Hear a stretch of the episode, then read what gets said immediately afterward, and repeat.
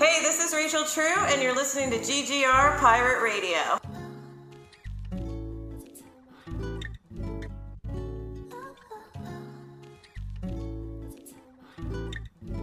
I woke up with a handful of empty sheets side of the bed where you used to sleep.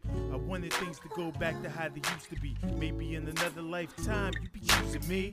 But sing us how you choose to be. Ain't no more future for you and me. Usually I wouldn't accept the decision. Try to plead my case, drop to my knees to pray for a God to lead the way.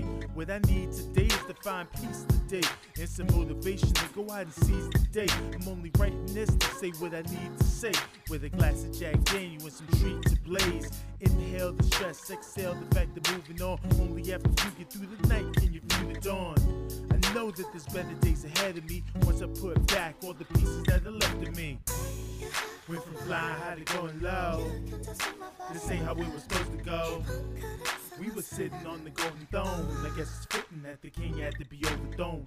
On the highway, I never thought you'd go sideways. You're listening to GGR Pirate Radio. Don't be a juice bag. Start your computations for Time Warp. You run around this city like it's your damn shooting gallery. Yeah, what do you do? What do you do? You act like it's a playground. You beat up the bullies with your fists. You throw them in jail. Everybody calls you a hero, right? And then a month, a week, a day later, you're back on the streets doing the same goddamn thing. So you just put him in the morgue. You goddamn right I It's called Pirate Radio. It is useless to resist.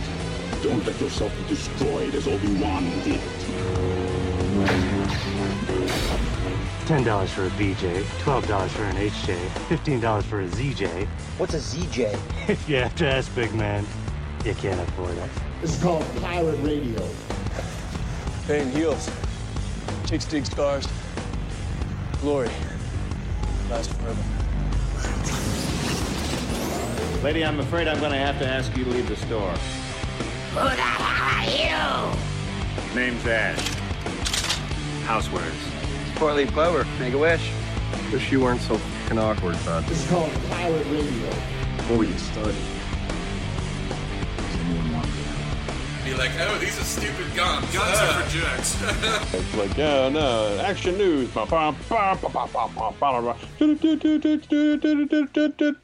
And now, your host, Mike Lunsford. I'm totally gonna use that too. Ladies and gentlemen, boys and girls, children of all ages, my name is Mike Lunsford, and this is GGR Pirate Radio. Guys, we're back! We've got another episode for you in this lovely time of quarantine that we exist in 2020. We've got an awesome show for you lined up. Um, but really, what makes these shows so great are the people that we have involved. So, let me introduce them. As I mentioned, I'm here. Mike, hi. Nice to meet you. Co founder of GGR. It's greatgeekrefuge.com. Check it out when you get a chance. The guy who helped find this website with me. Like, we unearthed it, like in a Mayan temple. Uh, in South America, uh, there was a big boulder. It was a whole thing. You might have seen it. Um, his name is Steve Monick. I just happened to find two of the three cursed keys. It's not a big deal, but we got through the temple. Don't worry about it. No big deal. It wasn't like some creepy dude that just popped out and grabbed us. We've also got, um, when you're looking for a good dick euphemism, you want to get the best who euphemism that is, right? and that's none other than the third leg of the tri- tripod of podcasting, and that's MC Brooks. Weebs are us in the building. We've also got a man who's mysterious, who no one understands him but his woman. His name is James Rambo. It's true. No one. No one.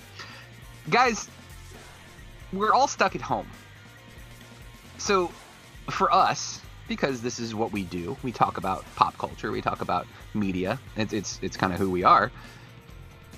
I've been consuming way more than I ever have. I don't know about you guys, but I've been watching so many movies, so many TV shows. Like, I, have downloaded more video games to my cell phone than I've ever had on my phone ever. Like, there's this cool, it's called Um, I think it's Retro Bowl is what it's called. It's basically Tecmo Bowl, but on your on your cell phone, and it's dope. I was like, I'm just completely addicted to it. Like I've gone to the Super Bowl a couple of times now with Washington, and like it's exciting because that's also how Washington, the only time way Washington's actually going to get to the Super Bowl anytime soon. Um, but yeah, like completely addicted to it. But media, let's let's talk about media because there's TV shows, as I mentioned, there's movies, there's there's just so much to catch up on. But the one that has really been like just lighting social media on fire is ESPN's. It was a, was it a five part or a six part documentary? Ten part, my friend. Ten part. Ten part? Jesus, criminy. A ten part documentary about easily the most iconic basketball player of our time, and that's Michael Jordan. And it's called The Last Dance. I, I'm gonna have to catch it at some point, just because again, Michael Jordan is is an icon. He is the face of basketball, like at least as far as I'm concerned. But I, I'm also a kid of the '90s, so when I think basketball, I think Michael Jordan. But this documentary has just been incredible because everyone's talking about it. But apparently, and I'm and we're gonna let Steve and we're gonna let MC talk about this. This has been something that is not like like like painting Jordan in the best light. It's not like it's it's not like those commercials or like Space Jam or like all of the other things that made this like monster of marketing where it's like, oh look, he's a good family man, and look, he's always smiling, and man, he sure is nice. Wouldn't you like to be next door neighbors with Michael Jordan? Um, from what the documentary has been telling me, that's not really what we're seeing with this. Is this is this pretty accurate, guys? Well, yes and no. Um, I mean, because the, I think what the documentary is trying to portray is there was the public Jordan and the private Jordan, and both of those people were 100% true. It was just true depending on the context. And we as the public only ever got to see the public Jordan face. And now we're seeing the the private behind the scenes in practice pu- private Jordan face and you're kind of like, well, if that was what you were like in public, I don't think we ever would have liked you. I mean, we would have admired your talent. Right. But there's a lot of athletes that we've seen in all kinds of different sports that are like, you know, really, really talented, but people don't like them at all. Yeah. Um, and he knew how to toggle between those two versions of himself, and he was 100% that guy in any given moment. He just that was his real greatness is he knew who to be in what setting. Right. And, and I, I, would also add too that this doc, I mean, this documentary is that, and it's also serving like th- this purpose of for for people who grew up watching Jordan and remember a lot of the stuff that we're seeing, is just it's just jogging our memory, kind of placing it, giving us that that nostalgia that we had watching uh, his his growth and his progression and kind of his greatness through the 90s, but it's also a, a, a reintroduction for tons of younger folks who didn't watch Jordan or maybe only caught him like towards the end when he was, you know, unfortunately playing for the Wizards. Or and so it, it's kind of you know like it's it's one thing to to hear to, to hear all the stories and and you know hear highlights and whatnot but this is really kind of putting in perspective if you're unfamiliar with jordan just kind of who this guy is and why people are so staunchly certain that he is like the best ever. Yeah i mean the, the thing that's been kind of consistent that i that i've seen on on social media is that like he I mean he was the best. That that seems to be everybody agrees with that. But also that like he's he was a dick. Like he was super competitive. Yeah. He was like he he started fights in practice and like ultimately like what a lot of people ended up saying was that like it's because he demanded like perfection essentially. Like he um at one point Steve Kerr uh, and him got in a fist fight and like Steve Kerr wasn't like the one that really said like, well, oh, it toughened me up in the long run, but like Jordan pretty much insinuated that's what happened. It's like, oh, well, you know, how's he going to be able to handle the Celtics or the Pistons or, or any of this other stuff if he can't handle, you know, me taking a swing at him in practice? And like all of these guys, like they would fight and then it was over. Like if this happened in the modern NBA, this would be a huge story on ESPN. It would be all over Twitter. But like it, it was kind of a product of the time. And yeah. like from what you guys are taking away from this, Steve, because I know you're a big Jordan fan, because you're a big Bulls Mm. fan. Yeah. Was it an end, an, an ends justifies the means sort of thing, like that you took away, or was it just like this is now we're seeing all of the inner cogs underneath of what we what we already knew? Yeah, and so the way MC put it was, you know, one of the benefits of this documentary is kind of catching people up. So, you know, Jordan's first season in the league was 1984, and I wasn't born until 1986. So I really started following Jordan and the Bulls in that kind of back half, you know, towards the end of the first run in like 93 when they beat the Suns. Because I remember watching him play against, you know, to me, Barkley played for the Suns. He never played for the Sixers because um, that was the era I kind of caught it. And then all the baseball stuff. And then, you know, was thrilled when he came back wearing 45 and all that kind of stuff. Um, so, really, what this documentary is doing for me is I knew the facts. Now it's given me the feels of the early stuff that I was yeah. too young to understand. Um, I knew who he played for, who was on the team, what they did, and I got to see kind of the the mid to late 90s era but I never understood the early stuff and like the the trauma that that he went through with his dad and everything. Like I remember hearing that, but I was too young to really understand how that would impact things. Um, so there's certain things where I'm like, wow, there's a lot of stuff back here like a kid would never even be able to grasp. And like like you're talking about the Steve Kerr fight, like he was starting a fight with Steve Kerr to see how Steve Kerr would react to someone fighting to him. And basically, can I trust this guy to fight back or not? I mean, like he he would play these kind of mental games and on one hand i'm like i get it if you're going to play at that level i mean if you're going to be the greatest you have to sacrifice things and one of the the things that caught me off guard was how emotional that michael jordan's actually gotten in in some of the interviews and it's like when they're interviewing him today not old footage but the Yeah. current footage Yeah, yeah. and and he's literally they, they kind of asked him the question you're asking now like was it worth not being liked by your teammates and the people who knew you behind the scenes back then to achieve what you've achieved in, in the public and in the league and he basically in a kind of a roundabout way said yeah i i i'm happy with the choices i've made i can live with them and then immediately he goes i need a break and he like takes the earpiece out and walks away and you're kind of like Wow. but but are you okay with it? Because like your Right. words and your actions aren't kind of marrying together there. So I don't know. What'd you think about that part, MC? Because that was No, a big moment. Yeah, I mean, I, I was shocked when I saw it because I think the attitude a lot of us have had about Jordan, uh, especially over the last couple years, is that he's just kind of nonchalant and just doesn't really care. And I think that kind of that kind of gave us an insight that no, like he's at the end of the day, he's still human, and he was obviously very affected by these things, even if he kind of had the perception that he wasn't. And while I still don't think that he would, I, I agree that he he would he wouldn't change a thing. I mean, I think that's super evident um, throughout this documentary. He absolutely wouldn't change anything. But I, I, you can tell that he he has been he he has been very affected, and it kind of has gotten to him on some level. This perception uh, of who he is and kind of the things that he's had to do, and how that's being received now through another generation of, of fans and people who are getting introduced to him.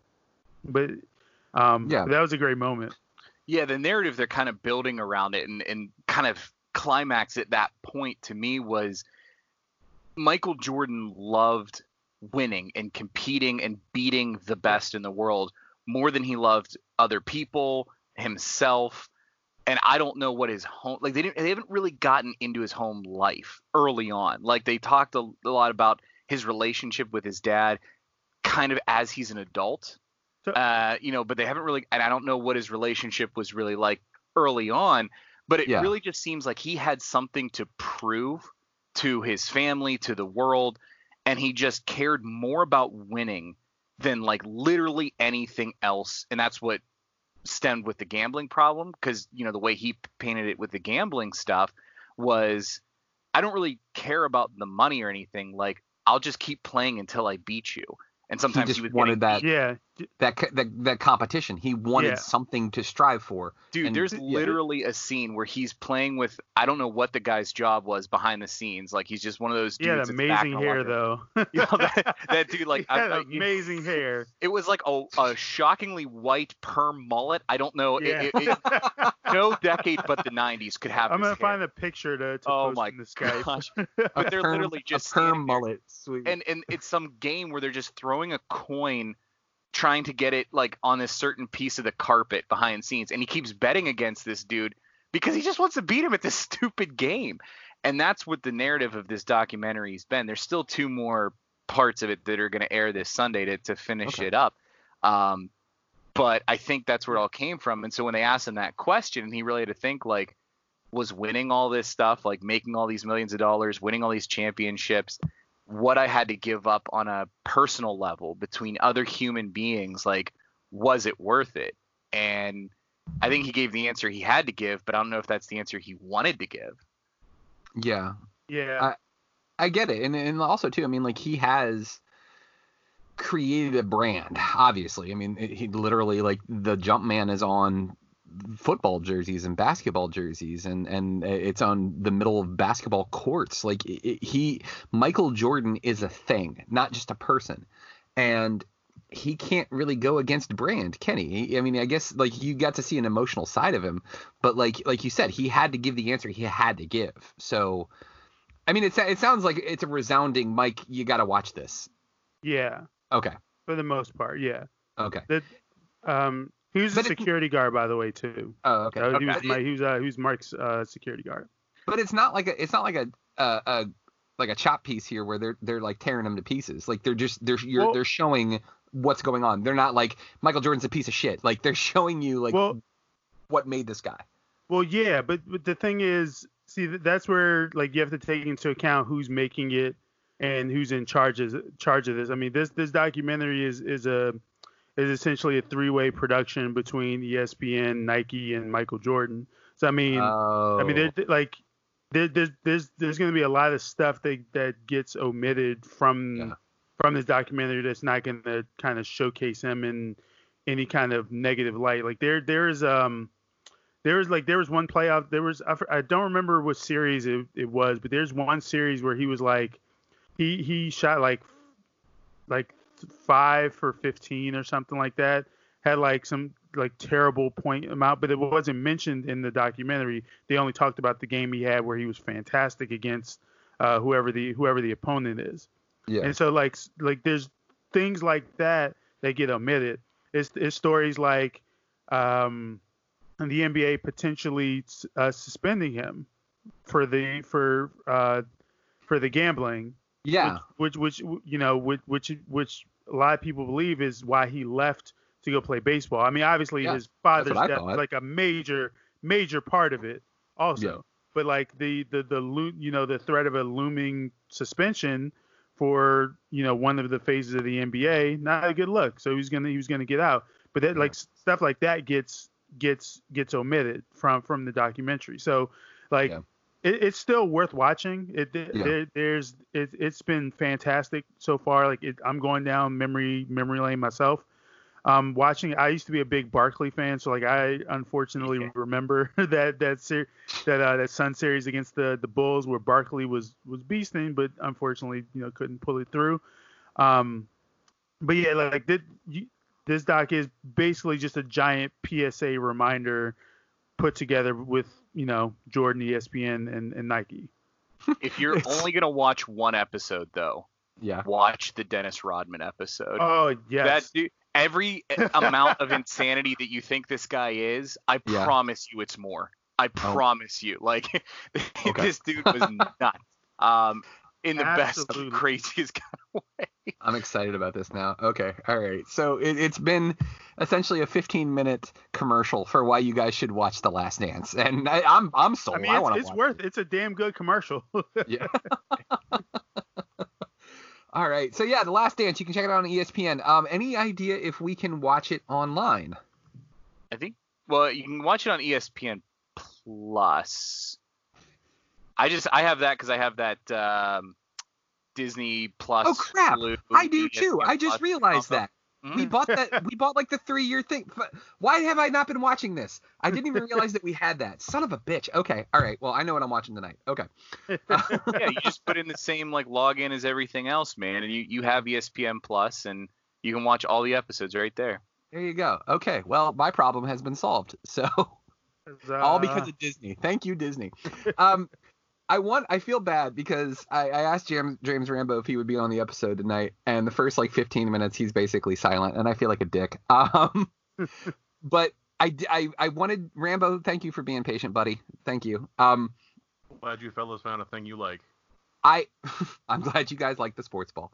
Um, I wanted to have you on, and goddamn, did you do exactly what I was hoping you would do? Because when I gave you guys the the homework of hey, come up with your five best MCU moments, right? That's the guy. Yeah, that's there. the picture just popped up. That's fantastic. That's pretty amazing. um, so part two of this episode, our second topic. We've been doing a lot of binging of things. Me in particular, I've been going through and watching pretty much every MCU movie I can get my hands on. Some that I either like watched like casually and I really needed to like give it another viewing, or others I just want to rewatch because I haven't seen them in years. Um, in doing so, this prompted a conversation between myself and Steve about our five favorite MCU moments, and I gave it to uh, to uh, MC as well.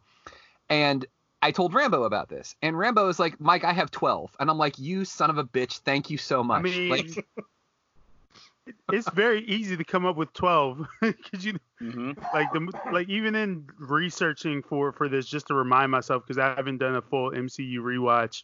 I'm like, fuck, that scene was awesome too. Crap, Yeah. write that down. I Like, think I- I, think what this is going to end up being, it's going to be like most of our things where we're like, hey, let's talk about our top five, and then it's like ends up being like a top fifty. So like, um, and and I, I defer to you, Mister Mister Rambo, and the reason why is because you're our our in-house comic book and media expert. Uh, you work at a fucking comic book shop, so. I, I want to defer to you on this one, and I'm going to let you start, and we're going to go round table, and we're all going to talk about this because in general, like I, I started, I watched the first Iron Man um, yesterday, and I was amazed at how this one movie, a very well put together movie, is essentially what started the whole thing. And it seems like along the way they really didn't have any missteps. But um, give us your give us your first moment um, that you that just absolutely love. Uh, Rambo. We'll all kind of talk about it, and then we'll uh, Steve, your next MC, then you, and then I'll I'll pick up in the uh, in the anchor spot there. But um, let's kind of start this MCU best of conversation. Um, so I went through the movies. Uh, I just went down the list of the MCU one by one. I was like, all right, let me think about this one. Let me think about this one. Um, and one actually just occurred to me that's not on the list, uh, which is the first Iron Man and the dogfight with the F-22s, um, or Yeah. whatever the jets are. I don't know what they are. Um, I think they're F-22, so that was a good call. We'll we'll say that they are. yeah, yeah. The the the big expensive war machines. Um, that was one of those things I saw in the trailer. It was like, oh fuck, they they did it right. Oh, okay, cool, man. Um, it was just one of those things that that really kind of nailed down not just the the the look and feel, but the like it seemed, seeming like the essence of what like what these these movies should be. Um, there's I mean there's specifically another I mean there's there's there's one other shot in the in the movie that that had that same sort of feel, which was the uh, when Pepper comes down and sees Tony um, working on the armor, and he has the torso, head, and arms on a chain, and there are just cables hanging out of the, the like the belly of it, almost like intestines. Like I remember talking to a friend of mine about like a, a script idea we had for an Iron Man movie back when this was first being discussed in the the early 2000s, and Tom Cruise was the front runner. Um, and we we like talked about that exact image. Um, it's so it- yeah, it, it, it- like yeah, the the sorry, the dogfight. Um, it's just fucking cool, man. Like it's It is, it's, yeah. It's it's a really great distillation of uh of what I was hoping for from those movies. Yeah, I, I would I totally agree. And like in watching it, I thought it would be kind of I, I expected it to be dated. Like watching it and being like, oh, you know, that so it doesn't hold up to the other ones. No, man, that first one holds up. Like it really does. Like I watched it and I was like, I like this just as much as I did when I first saw it. And like, it's it, it, it just a solid put together movie. And like that line when um and I feel like a jerk because I cannot remember his name, but the doctor who basically saved him who put the electromagnetic in his uh, electromagnet in his chest to keep the shrapnel out of his heart. Yeah. Um. Yes, Yinsen, yes, yeah. yes, Thank you. Thank you. Um. When he says to him as he's dying, he's like, he's like, do something with your life, basically. Like, I'm I'm paraphrasing, but like that was. Think about that. That one moment where that guy is dying on that rock in that cave in Afghanistan is what sprung the MCU. Because Mhm. if it wasn't for that, then we still have, you know, drunk playboy Tony Stark, you know, blowing his money on dumb shit and, you know, being the face of uh, of a corporation that is, you know, warmongering basically. And like yeah, just a fantastic movie. Um Steve, you were up next, man. Give us your one of your top MCU moments.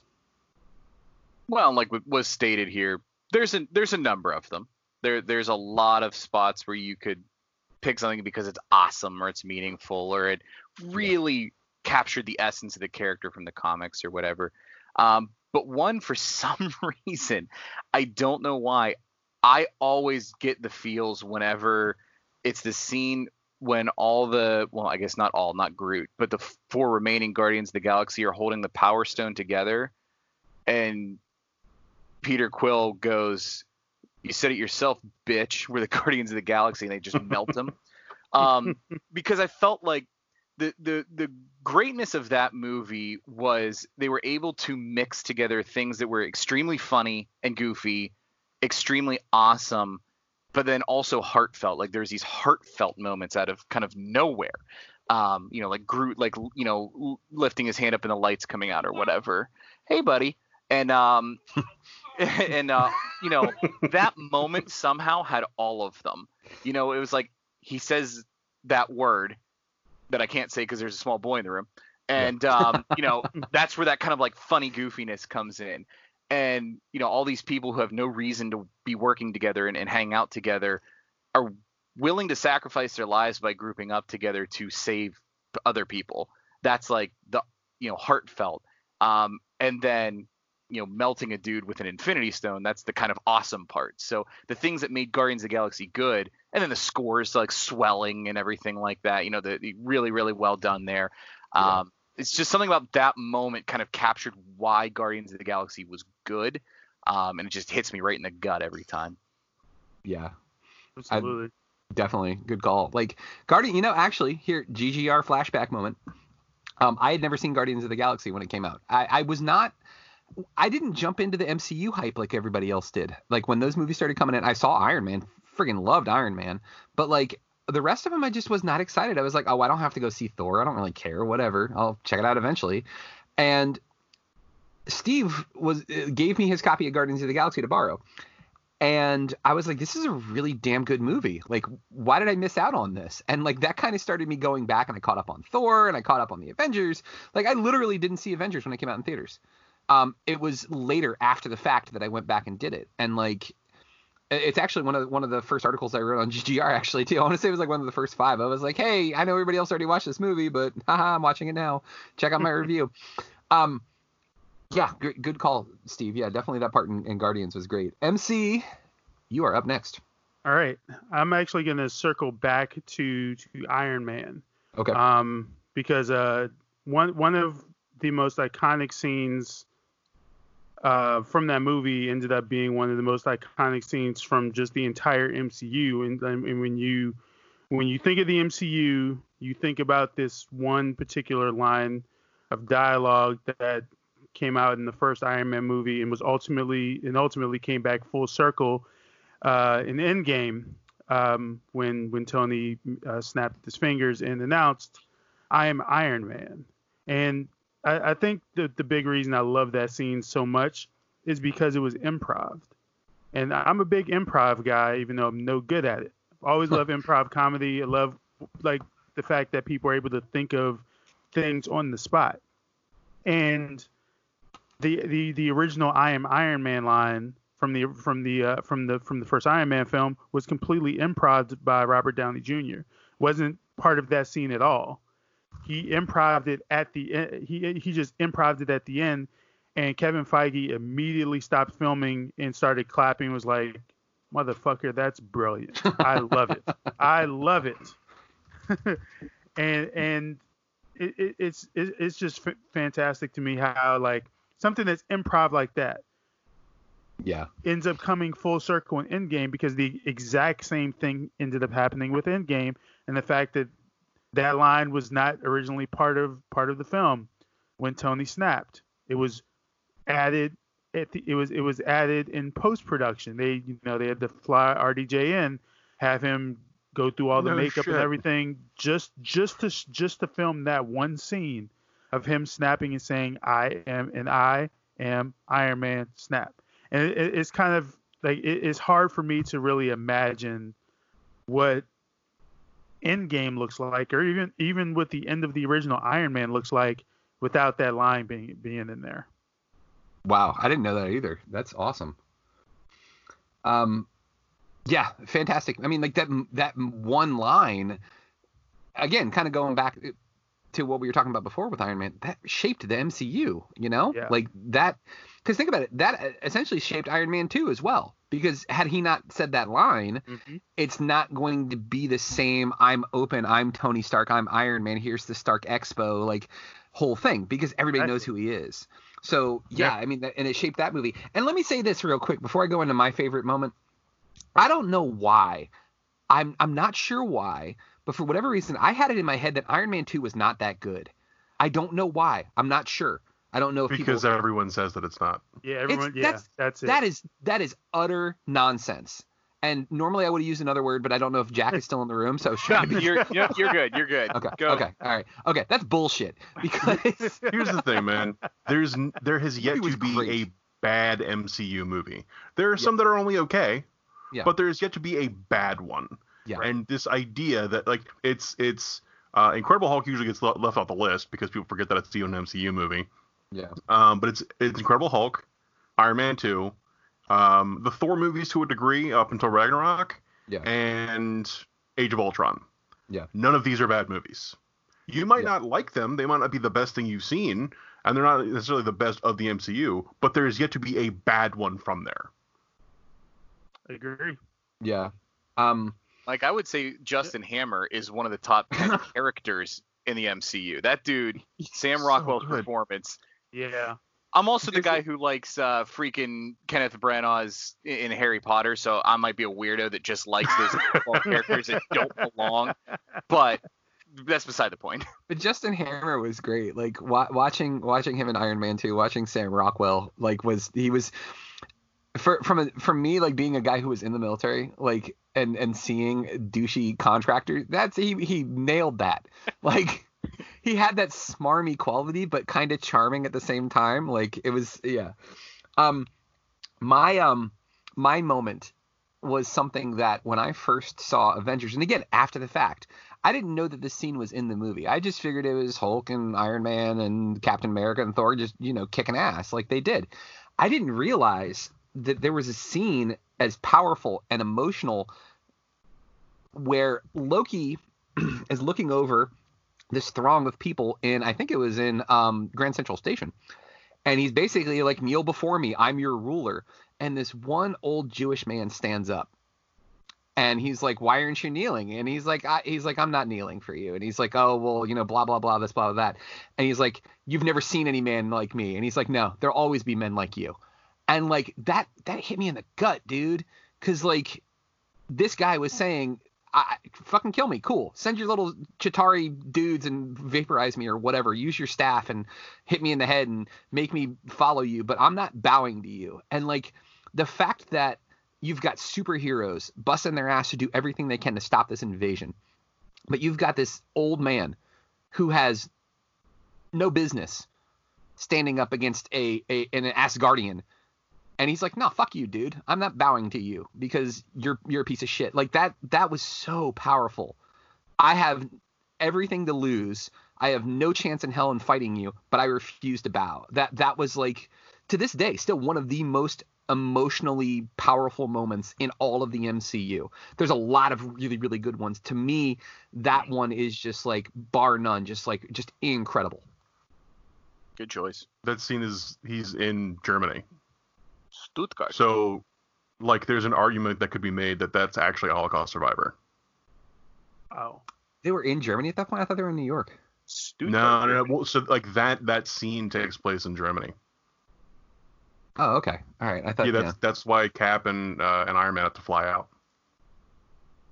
Oh, yeah. I have to watch. See, I got to watch the Avengers again. I haven't seen it in years. Yeah. You deserve to watch the Avengers again, Mike. You know what, Rambo? Thank you for that. I needed that. Thank you. um, yeah. So we've come full circle now. We're back to James Rambo. Give us another moment, Mr. Rambo. Um. All right. So we did like. I mean, I, I have another Iron Man thing. I actually have two more Iron Man things on the list, but uh, I want to move on to what like the the the franchise in the MCU that I have liked the least up until very recently. Um, but I will say that a very recent rewatch has sort of um, uh, uh, reinvigorated my my enjoyment for him, and that would be the Thor movies. Uh, specifically, uh, this is from the first Thor, and it is when Loki confronts Odin over Oh, his uh, his parentage. I just watched Um, Thor yesterday too, and yeah, good That- choice. Well done, dude. So for the longest time, and, I, I maintain this, my, my issue with the with the Thor movies, and in particular the first one, has been that um, there's not a lot earned. A lot of things happen because technically they're supposed to. Um, individual parts work really well, but as a whole, they don't really gel.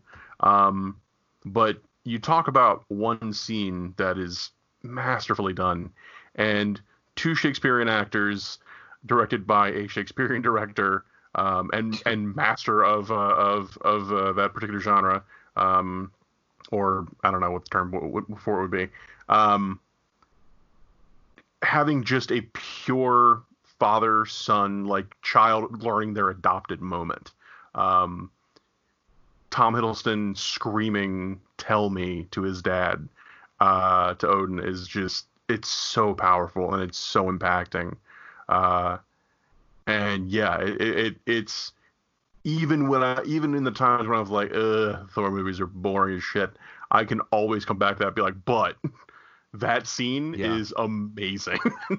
Oh yeah, for sure, dude. And like in watching that, like I, I I I didn't really put it together, and I don't know why. I like I I was enough of a comic book fan growing up as a kid that I knew who Loki was, but also you know Norse mythology. You know he's the trickster. I got it. Sure. Like watching that movie, you see this brother relationship between Thor and Loki. And like early in the movie, you're like, well, why would Loki ever deceive Thor? They're brothers, they're buds, you know? Like he would never do it. And you get the slow reveal throughout the movie. Thor is sitting in that cell managed by Shield after trying to get Mjolnir and realizing he can't. And Coulson comes in there and kind of debriefs him. He's like, "Who are you? What are you like? Some sort of terrorist? Some secret op? Like, what the hell's going on?" He walks out and Loki shows up, and Loki's like, "You can't come back, brother, because father's dead." And I'm like, "This motherfucker!" Uh, oh, yeah. Like I, and then I'm like, "Wait a minute, no, he's the trickster. Of course he was going to do this." And I'm like, "Oh, okay, well done, well done, bravo." Like. for anybody who wasn't familiar with that, like that was the moment where you were just like, oh shit, he's been playing him the whole time. Like anybody who's a comic book fan kind of saw this coming, but like how that was it was well played again, like you said, Shakespearean actors. These guys were all fantastic. Say what you will about that movie, but like the acting is just like spot on. And Yeah, like performances are incredible. Yeah. Yeah, absolutely. Good call, man. Um Steve, what you got, man? Give us another one. Hmm. Well, I think I'd have to go with the moment that they did in Homecoming, where Spider-Man is buried under all of the rubble. Um, because that, you know, gave me the the impression of, and Rambo is gonna have to probably help me on this. Amazing Spider-Man 33. I think it's no, it's definitely a reference to that issue. It's it's it's when Peter's pulling himself out of uh, uh Doc Ock's lab. Yeah, exactly. And and they definitely adapted it. Vulture, Doc Ock because they they kind of leave you on the cliffhanger in the issue prior, and he's kind of like trapped and buried, and he kind of has to like talk himself up, and that was the part of the, the Spider-Man uh, movies that I've liked so far, um, with Homecoming and Far From Home, was they really captured that kind of like he's not a big time superhero, and that was the hardest part that the Raimi. I, I, I love the Raimi ones. The Amazing Spider-Mans have some benefits and some qualities to them, uh, for sure. But this one is like they finally placed him in a universe where there like there is a bunch of like known and popular and immensely powerful superheroes, and he's just like a kid trying to figure it out. Um, and he's like, well, sometimes I'm just gonna have to be the hero and lifting that building up and you know, it paid homage to the comics and it, um, you know, kind of matched the theme of the movie.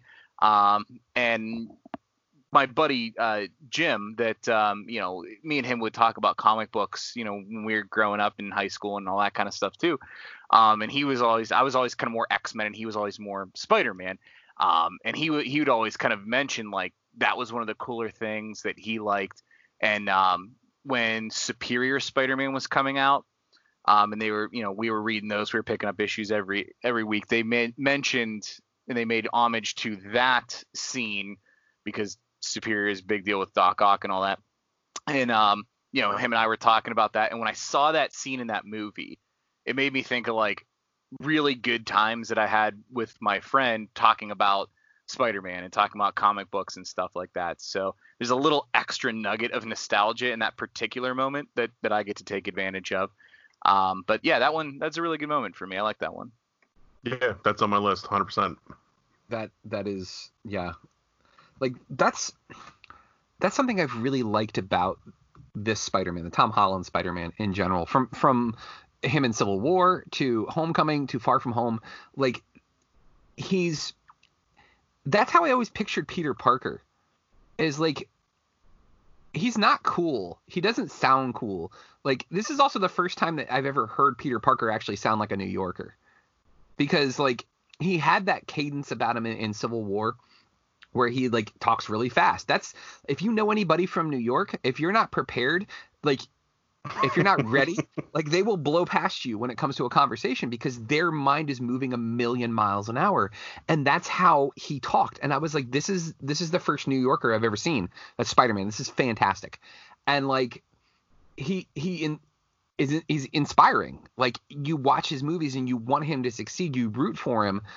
And like I mean, Tobey Maguire did a great job of that too, and like Andrew Garfield to a certain extent. But like, there's something about Tom Holland as Spider-Man that like I've really enjoyed so far. So, yeah, that that moment is is excellent, Steve. Good call. Um, MC, what you got for us, bud?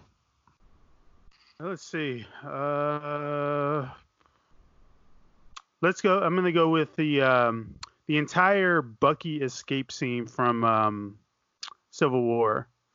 Um, when when he's when uh, you see him kind of uh, defeating Falcon. Um, you have that great scene of, of Tony and, and Natasha with their usual banter, but Tony, you know, is like, I hope you brought a suit. And Tony's all like, yeah, it's a whatever fancy designer person that he knows.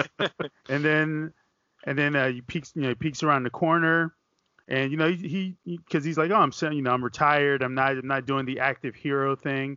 But he's like, "F it," you know. I'm gonna I'm gonna jump in here, and then he has that great that great confrontation with Bucky where he you know he flashes him, goes up there, grabs the gun, and then you have that that awesome moment where like Bucky squeezes the trigger and it fires into Iron oh. Man's hand, and you have that you have they do that that that little pause that just kind of shows that t- Tony for a second was like, "Oh shit." Yeah, he didn't know. Oh. He didn't know if it was gonna work. Like, oh shit. Okay, woo. Then uh then and, and then like th- like there's just so many great one-on-one character moments.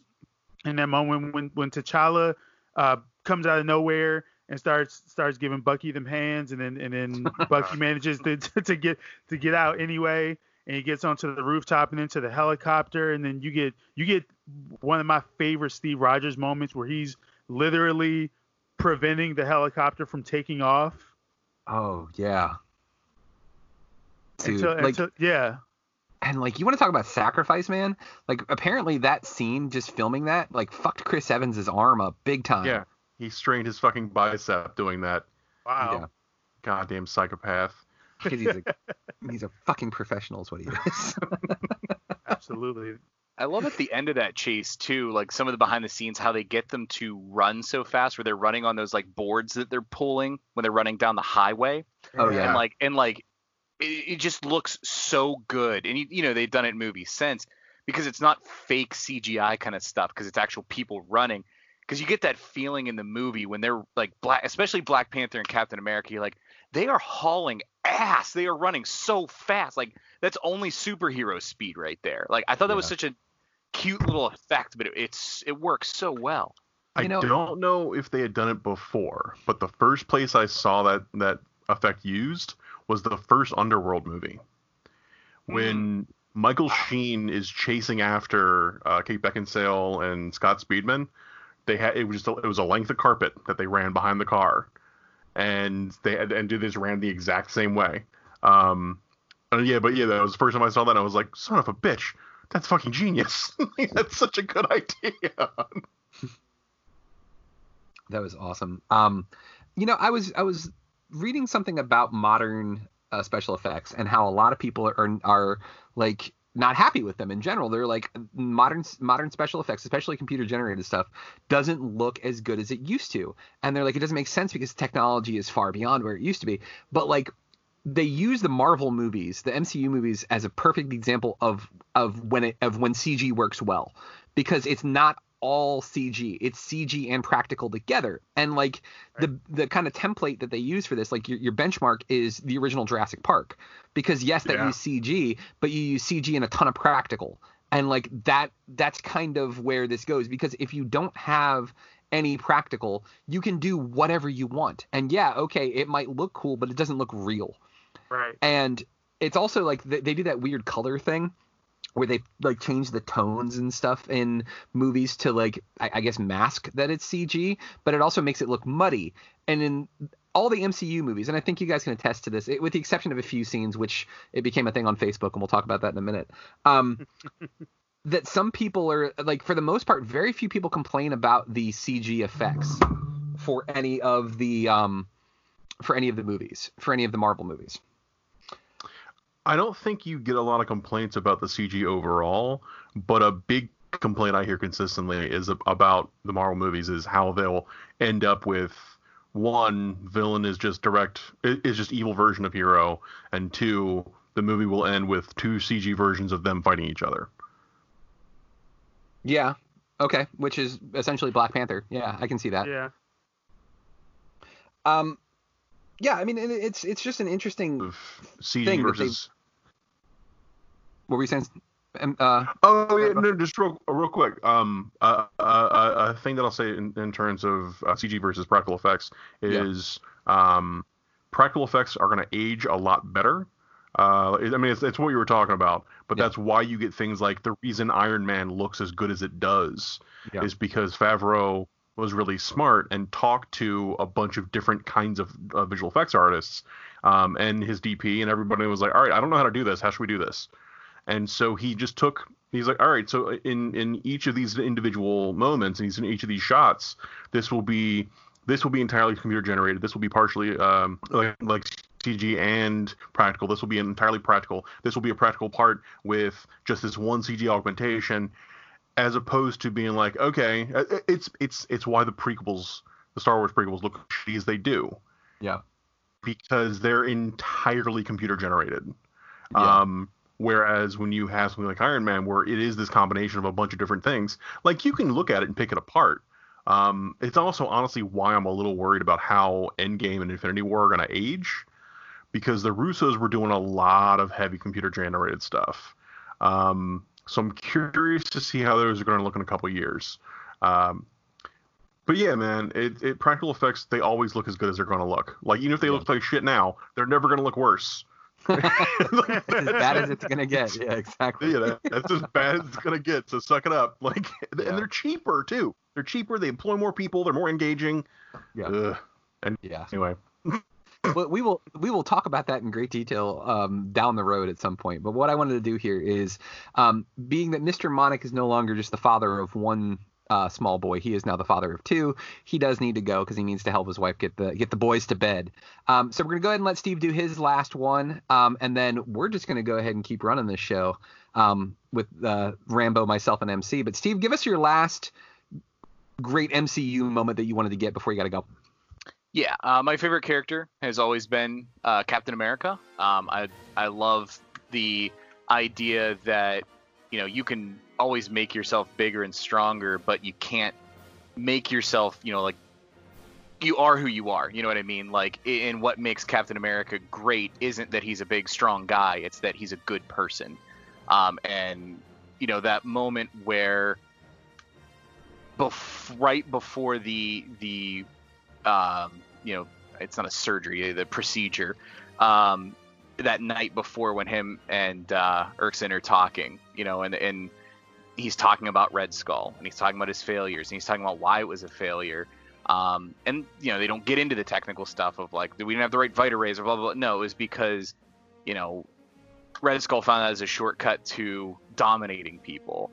And really, why it works for Captain America, in my opinion, is because he was doing it for the right reasons. He was doing it to protect people. Um, and I just love that little conversation. It's not a big moment, it's not a flashy moment, but it does a good job of kind of painting why Captain America is a cool character and why I like him so much. And I'm an idealist, and he's an idealist, and I like that. yeah. And it works, man. You know, you, yeah, you, you, fuck yeah, fuck yeah, man. Yep. Exactly, dude. Well, Steve, as always, buddy, thank you for being part of our, our wonderful podcast thing, as you have been since uh, the early days. Um, get those kids to bed, and we'll uh, we'll catch you next week. Oh yeah, man. And if I didn't say it already, congratulations, sir. Hey, congratulations, man. Oh, you guys have been great about saying the congrats, but you know what? I always take a little more. Because obviously, I did a ton of the work. Um, Mike, You- delete you- that. Delete There's that at now. least one thing you did early on.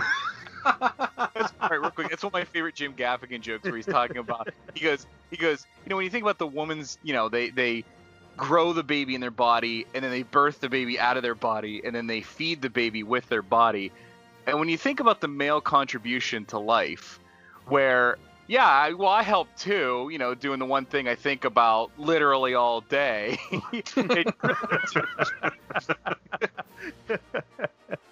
so, Oh, love you you so much, and game time. All right, Steve. Have a good night, bud. Thank you for listening to GGR Pirate Radio. Make sure you check out our website, greatgeekrefuge.com, for all of our awesome articles and wonderful podcasts.